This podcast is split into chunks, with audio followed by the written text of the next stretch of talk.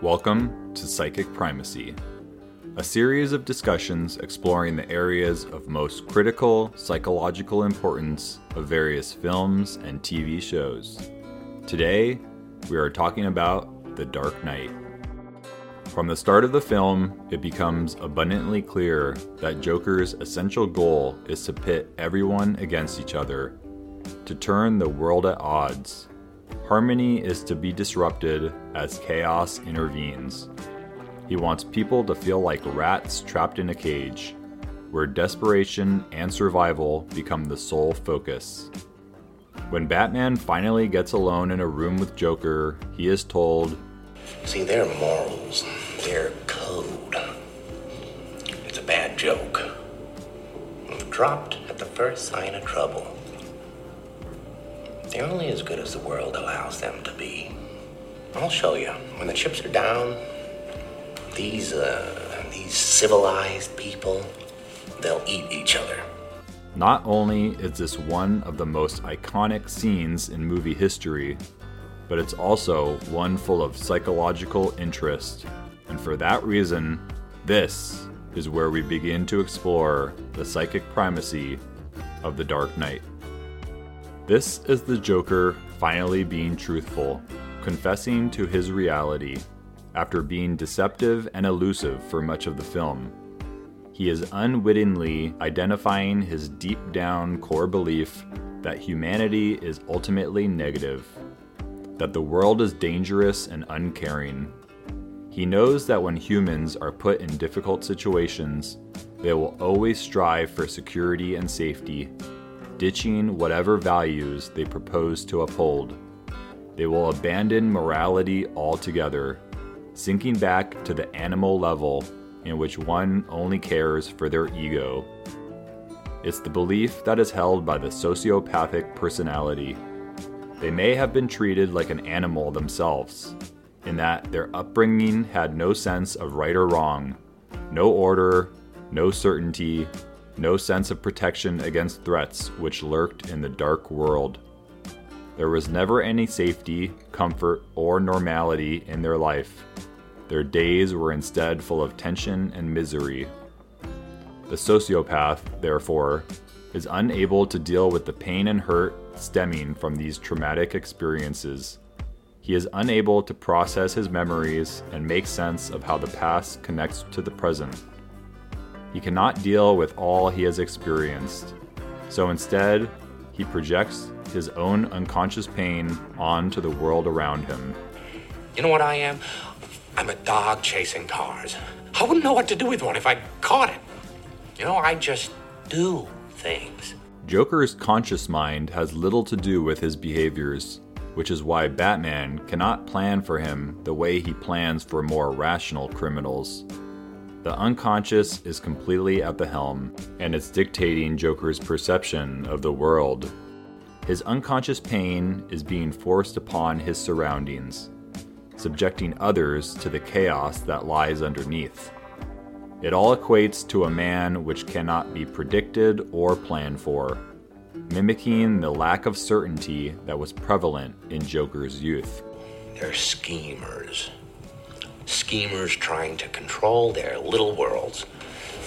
I'm not a schemer. I try to show the schemers how pathetic their attempts to control things really are.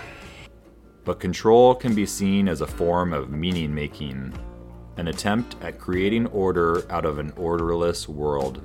The Joker, on the other hand, has denied this ability, and so he wants everyone else to sink down to his animal like level, a place where one can no longer possess meaning, returning back to the ape level where the universe is a thing that happens to us.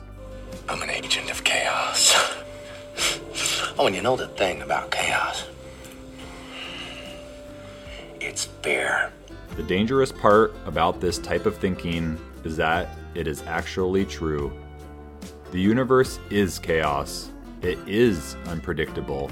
It is something that is impersonal and indifferent to our own ego oriented affairs. And so, in a way, that is fair.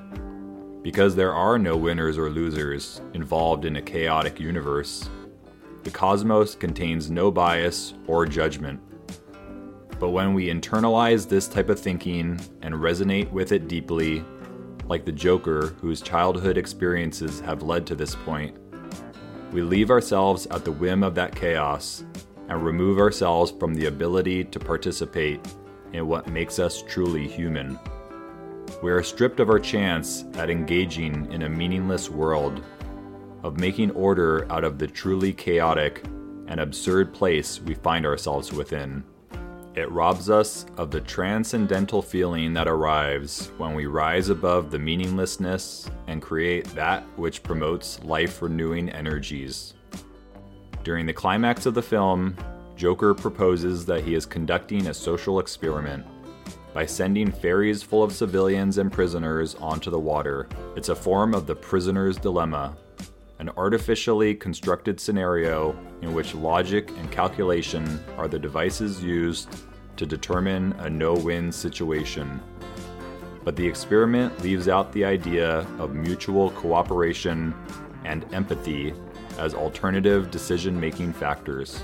The Joker's distorted logic makes him believe that people will have no choice but mutual annihilation, that people only care about themselves that when their lives are at risk, they begin to see others as irrelevant.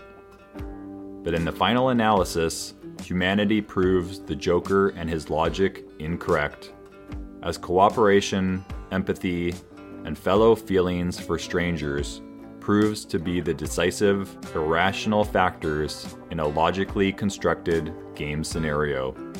Batman and Joker soon have their final standoff of the film Joker being inverted to emphasize their contrasting natures.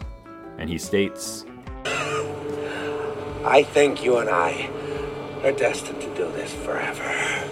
The pair mirror light and darkness, a duo of eternal adversaries, forces who are constantly opposing each other, whilst fighting for the hearts of every man and woman alive. But the war is archetypal in that it will continue forever an endless number of scenarios in which individuals will be asked to join either side. In the end, Batman sacrifices himself in order to preserve the symbol of heroism that the city needed in Harvey Dent. Batman's highest ideal was the suppression of the lurking darkness. To protect himself, to be like an animal that was only worried about its own bodily integrity, was of little importance especially if it meant defeating the hope, faith, and possibilities of the surrounding community.